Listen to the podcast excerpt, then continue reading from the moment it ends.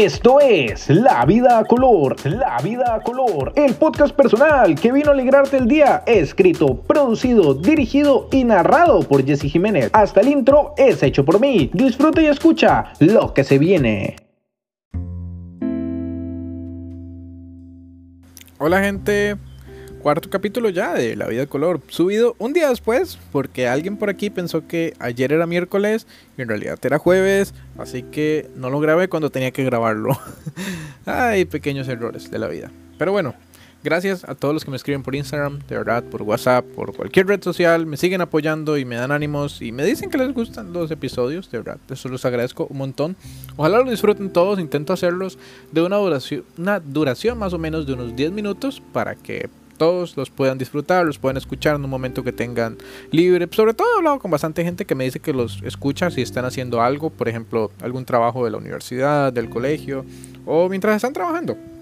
Eso es chivísima, de verdad, me gusta mucho que me escuchen aquí, soltar mis ideas y mis expresiones. Pero bueno, como bien lo pudieron leer en el título, la tecnología puede o no hacerte feliz. Y sí, evidentemente es una referencia, es una serie muy famosa, deberían verla. Pero bueno, no voy a decir el nombre tampoco porque esto no es de referencias. Esa serie no me pagó publicidad, pero puede que la haga algún día. Así que empecemos con qué son las tecnologías. Hablemos de tecnologías básicas y tal vez en ese momento me refiera más a tecnologías electrónicas como un teléfono, una computadora, un televisor, un PlayStation, cosas así. Pero las tecnologías realmente, si nos vamos a una definición de diccionario, son herramientas que facilitan las formas en que hacemos las cosas. Por ejemplo, incluso tecnología podría ser considerada una polea. Y ustedes me dirían, ¿qué? Pero realmente yo no sé si todo el mundo vimos eso en la escuela. ¿Lo vimos durante la escuela? No lo sé. Pero al menos yo sí lo vi así. Entonces, esas son las tecnologías. Pero hoy en día conocemos tecnologías como prácticamente todo lo que es alimentado por electricidad. Y es un error en la definición, pero está bien coloquialmente. Así que si ustedes piensan que no usan demasiadas tecnologías, piénsenlo así. Probablemente en la casa en la que vivan tengan o un abanico, un televisor, una computadora, tal vez alguna regleta. Tienen un teléfono, también tienen probablemente, no sé, alguna consola de videojuegos, algún equipo de sonido, cualquier cosa así. Eso simplemente por contar eléctricos, incluso una refrigeradora o microondas. Y ya, si contamos todo lo que es tecnología como herramientas, cucharas, tenedores, platos, o sea, es demasiado, es demasiado. Y sí, muchos me dirán, no, esos son utensilios y tal. Pueden ser catalogados como tecnologías. Diferentes, sí, pero pueden ser catalogados como tales. Así que creo que con eso quiero terminar lo de tecnologías básicas. Al fin y al cabo, todos sabemos lo que es una tecnología básica. Y quiero entrar a, sobre todo, más al lado de redes, electrónico. Y tal vez esto sea un poco más aburrido porque es más técnico, pero quiero hablar acerca de la seguridad en las redes, sobre todo en las redes sociales, porque hay mucha gente que cree tener todo seguro, que usa la misma contraseña para todo, y eso es horrible, de verdad. Yo creo que no soy un experto en ciberseguridad, sí sé algo, pero no soy un experto, y estoy seguro que cualquier persona que sepa lo mínimo les va a decir lo mismo: no usen la misma contraseña para todo, y por favor que no sea algo tan fácil como casa 3040, de verdad no usen eso.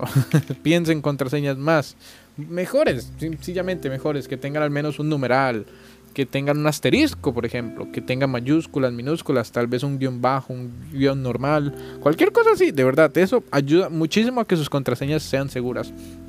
Yo tuve un amigo durante el colegio que él tenía Facebook un día normal y cuando se dio cuenta, le hackearon la cuenta, es la forma coloquial de decirlo, la forma sencilla de decirlo es que el mae que entró a la cuenta de él simplemente descubrió la contraseña de él y ya. Hay una forma de ejecutar muchas contraseñas a la vez y entonces el sistema automáticamente, no Facebook, sino una plataforma que usan ellos, detecta la contraseña correcta, entonces se puede entrar a la cuenta básicamente. Y mi amigo tenía una contraseña facilísima, de verdad, facilísima. Ni siquiera, o sea, no puedo ni recordarla de lo fácil que era porque la olvidé. Me reí un montón porque le dije cómo usted va a tener esa contraseña. Pero bueno, tuvo que hacerse un Facebook nuevo y todo. Y menos mal, solo fue Facebook. Porque les pongo así: si usted tiene en ese momento una cuenta en el banco, posiblemente usted tenga la aplicación en su teléfono para hacer simples transferencias, ver su estado de cuenta. Si en este momento alguien tuviera acceso a su correo y ustedes lo perdieran completamente y ustedes nada más dijeran, me voy a hacer un nuevo correo, Ok, se hace uno nuevo, pero esa persona tiene acceso a su correo. Si esa persona va y se mete al banco y pide que le manden un código de seguridad al correo, ustedes estarían mal, porque esa persona recibiría el código de seguridad, restablece la contraseña y puede entrar a su cuenta del banco.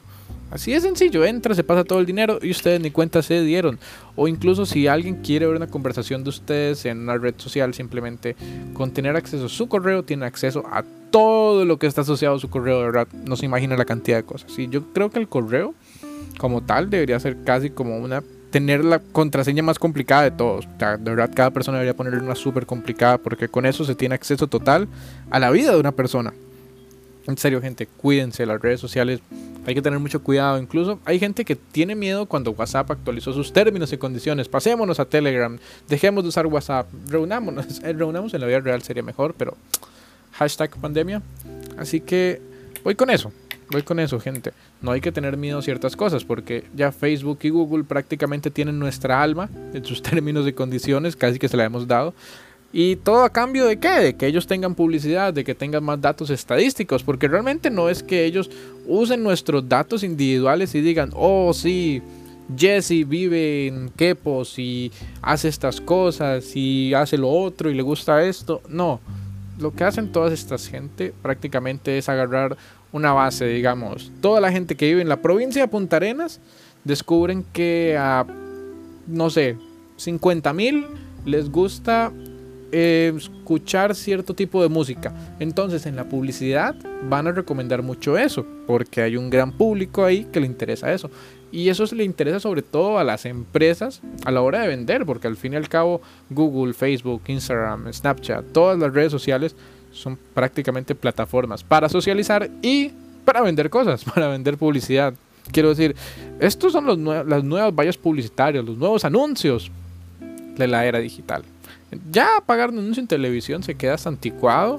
Es vacilón verlos todavía, es chiva, pero seamos honestos, ya la mayoría de personas vemos anuncios en los videos de YouTube, y más cuando salen esos horribles anuncios que son 2 veces y hay que esperar a que termine el primero para cancelar el segundo. Y a veces hay anuncios largos que no se pueden esquipear, entonces pues, es lo peor, de verdad. Pero bueno, al fin y al cabo no hay que tener miedo a ciertas cosas, pero tampoco hay que aceptar todo lo que vemos en internet. Esos anuncios típicos que salen, wow, fuiste seleccionado ganador para un nuevo iPhone y una MacBook, nada más presiona aquí y dame tu contraseña del banco junto a tu usuario. Hay trampas muy feas así, pero tampoco hay que tener miedo a esas cosas. Quiero decir, hay tecnologías y plataformas que lo único que quieren son nuestros datos, saber qué cosas nos gustan y ya. Pero no es que van a averiguar todo de nosotros y que hay alguien sentado en Silicon Valley averiguando todo lo que nos gusta. Hay gente que hace mucho terror de algo que realmente no es la gran cosa. Pero bueno, quiero entrar con eso a otro tema, que sería la falsedad en las redes sociales, y sobre todo cómo hay gente que tiene muchas falsas expectativas de la vida. Porque es normal entrar a redes sociales y cuando uno ve historias, ve publicaciones, ve lo que sea, ve gente que le va muy bien, gente que está viajando, gente que sale a comer a cada rato, que tiene fotos muy chivas, gente que adelgazó, que va al gimnasio y tal. Y las personas que ven eso, la gran mayoría, tal vez no pueden hacer eso, ya sea por su situación económica, porque están muy ocupados, tienen muchas cosas, no tienen el tiempo, etcétera. Hay muchas situaciones, entonces se deprimen. Pero entonces, ¿para qué están viendo una red social que los deprime al fin y al cabo? Y realmente estoy seguro que usted ve a la mayoría de esas personas después de que suben las cosas y no hacen todo lo que hacen, y simplemente es enseñar por enseñar. Y con eso quiero ir a algo muy real, y por ejemplo mi perfil de Instagram, ustedes lo pueden revisar y todo y verlo, realmente es falso. O sea, no es falso porque sí es mío, pero es falso en el sentido de que yo, ahí no está toda mi esencia, no está quién soy realmente, no están mis peores fotos, no están mis mayores logros, no están cosas así. Simplemente son fotos que me gustaron mucho cómo salí y decidí subirlas, y les puse una frase que me gusta mucho, que haya leído, que haya escuchado, que haya investigado, que siempre me gusta añadirles el autor, eso no se le añade credibilidad. A mí me gustan mucho esos datos. Eso, y por ejemplo alguien puede ver mis historias destacadas y hay momentos buenos y se ven las personas con las que me reúno y las cosas que he hecho, así interesantes, pero otra vez, no están mis mejores logros, no están mis peores momentos, es falso. Y todas las cosas que están ahí no las hago todo el tiempo, las hago de vez en cuando. No salgo con mis amigos todo el tiempo, ni nos reunimos todo el tiempo. Entonces, es otra cosa falsa y así hay montones de perfiles. Entonces, la gente realmente ve lo que quiere ver en redes sociales. Si ustedes quieren ver animalitos lindos, pueden ver animalitos lindos. Si ustedes quieren ver tiendas de ropa, pueden ver tiendas de ropa. Pero hay gente que a veces simplemente sigue otras personas por envidia, por simplemente decir, wow, vea todo lo que hace esta persona, ya quisiera yo hacerlo. Ahí hay envidia buena, gente que se inspira en esa gente, que aunque todo sea falso, se inspira para llegar a hacer todo eso.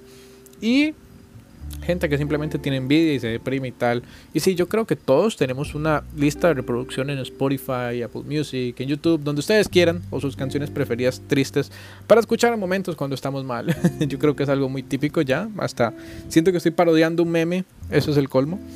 Pero bueno, incluso para demostrar lo editado que están las redes sociales, este episodio del podcast lo voy a dejar así, original, sin corte, sin nada, tal como se grabó, se sube, porque todos los episodios anteriores tienen una pausa.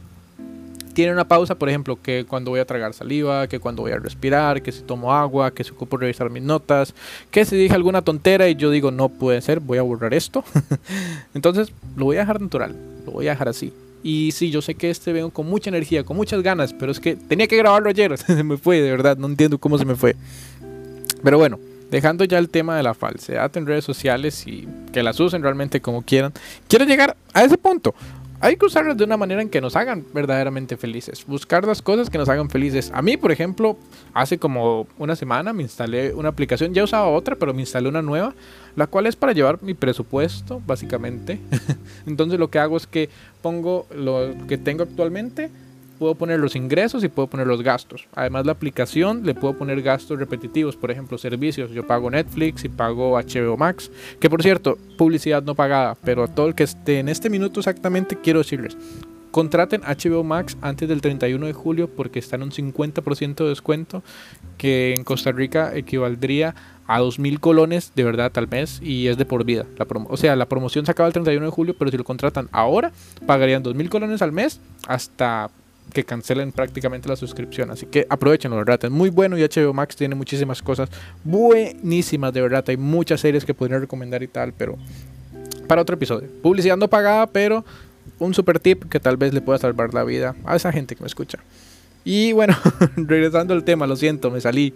Ven, eso tal vez lo cortaría después en la edición y diría, no, ¿por qué hice esto? ¿Qué me pasa? Al final lo que quiero llegar es eso, úsenlos de la manera en que los hagan felices. Si lo que a ustedes les gusta es ver a esa gente, inspirarse a esa gente, está bien. Si lo que a ustedes les gusta es ver una serie en Netflix todo el tiempo, está bien, háganlo. Pero no las usen para sentirse peor de lo que ya están, para sentir más depresión. Si ustedes quieren usarlos para distraerse de sus problemas en la vida real, ya sea jugando un videojuego y tal, háganlo, de verdad. O sea, hay miles de formas de distraerse, de sentirse mejor ahí afuera, pero también hay miles de formas de sentirse peor. La gente en internet como que muestra sus verdaderas caras y si ustedes se dan cuenta, habrá miles de personas diciendo, eres un asco, eres lo peor, ¿para qué sigues? Han habido miles de casos de personas que se suicidan por las cosas que le dicen en internet y eso no es broma, de verdad, esto es algo muy serio, es algo muy preocupante y me gustaría abarcar en algún episodio la depresión y todo lo que eso conlleva, porque de verdad es algo muy serio. Evidentemente no lo voy a hacer desinformado, simplemente tirar datos al azar.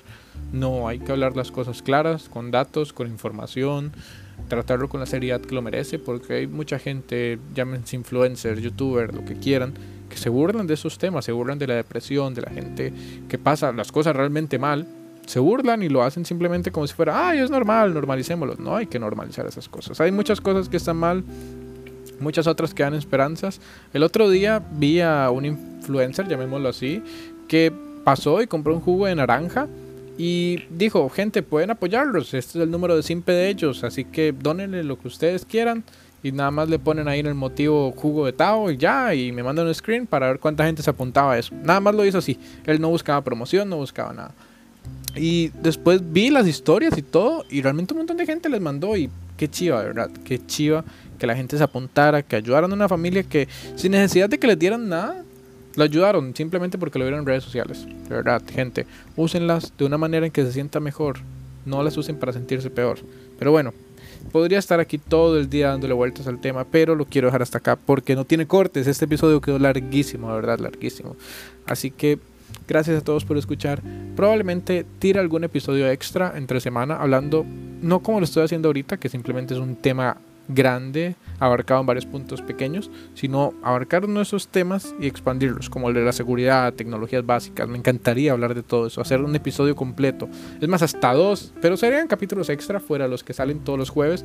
Este sale viernes, pero porque fallé en recordar los días, perdón. Pero bueno, gracias a todos por escuchar.